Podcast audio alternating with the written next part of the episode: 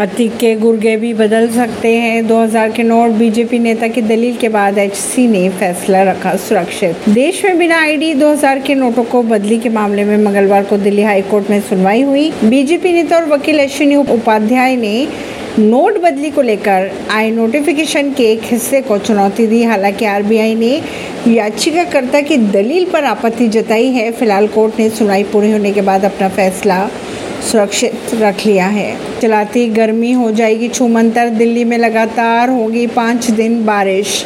मौसम विभाग के अगर माने तो दिल्ली में आंशिक रूप से बादल छाए रह सकते हैं और रात में बहुत हल्की बारिश की संभावनाएँ हैं। इसके साथ ही अधिकतम तापमान की बात करें तो राहत देखी जा सकती है।